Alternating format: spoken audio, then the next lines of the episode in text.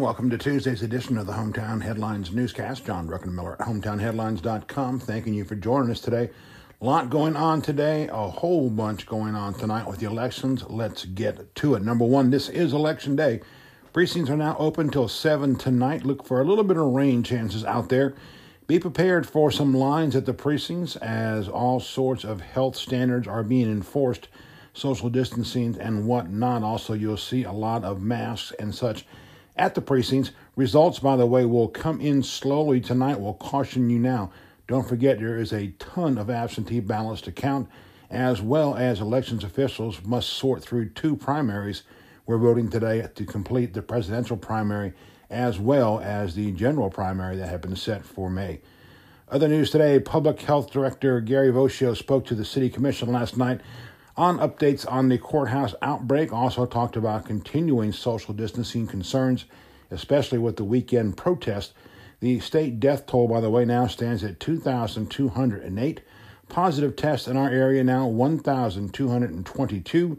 That is up 10 from the previous day. The courthouse, by the way, does remain closed until June 22nd. The court order came out yesterday afternoon. Some judges, clerks, deputies, and others are in quarantine so far, there are seven confirmed cases involving courthouse workers. Rome City Commission last night defeated the open container proposal by a 5 to 3 vote. That followed a very chaotic meeting. Look for more reaction coming up later on today. Mark Cochran, one of the commissioners in favor of open containers, said he will now push to eliminate the bid tax, business improvement tax, in downtown Rome, as well as get rebates for businesses that have paid liquor license fees and yet could not sell during the pandemic shutdown. Also, today from that meeting, Mayor Bill Collins paused the meeting for 8 minutes and 43 seconds last night to reflect on the death of George Floyd as well as a protest that follows. There were concerns from area residents voiced at that meeting about race and community. Speaking of which, Floyd County Schools Superintendent Dr. Jeffrey Wilson is, quote, deeply troubled by a racially insensitive post created by an FCS student on social media yesterday. We have updates on that. Uh, Wilson has pledged a no tolerance policy there. In Chattooga County, up there near Gore and Subligna, a uh, two vehicle accident last night shut down US 27. We have updates on that one. Where, Where Mechanical Weather Center update. A little bit warmer today, especially overnight. Watch out though, we're seeing early signs of potential severe storms coming into our area on Wednesday. Things should be fine for today's election with a little bit of rain the only concern out there. Truett's Chick fil A sports report for you today. Berry shares the SAA, that's their conference. They are now, among the presidents, have voted, quote, an intention to have athletic contests in the fall, end quote. That means you'll see football and other sports on campus, as that's all based, of course, on current findings from public health. All right, it's time for our rant of the day. We'll call this one of primaries, protests, and pandemics. Many of your favorite precinct workers should be at their posts today as we conclude this chapter of the 2020 primaries. Don't forget, we still have a runoff on tap for August 11th. It's to be a little bit different, that's for darn sure. You're going to find those workers today wearing masks. Some will have gloves, perhaps others will even have face shields. Hand sanitizer will be in abundant supply. You'll also face lines and a bit of social distancing, as that will be enforced at all the precincts out there. We have friends among those working today at the precincts, and they've briefed us on the precautions they're already taking. And we're waiting for some voters to start commenting after the polls open and continue throughout the day. We know we're going to hear grumbles about lines and safety precautions and such. They'll blame, of course, all of this on overreaction to the pandemic. And we'll see them also say, What's going on? How do we stop this? What can we do next? They'll argue, they'll complain, and we'll shut them down by saying these three words Floyd County Courthouse. What appears to be a case of workplace spread has closed one of the community's top institutions for the next two weeks. It already had been closed for several days to allow for another cleaning and to give the existing virus in the courthouse time to expire on its own. They did the same thing last week for three days after the initial case was found after that, after the reopening, here come more tests. By Saturday, seven courthouse employees had tested positive, and several were now starting to develop symptoms. Apparently, there was some debate over what to do on Sunday about the courthouse, and common sense won. Shut it down, get everyone tested, and ensure it is clean before reopening to the public again. And for those who did business there over the last two weeks who have some concerns, we urge you take a few minutes to get the free test at the state site at West Rome Baptist Church.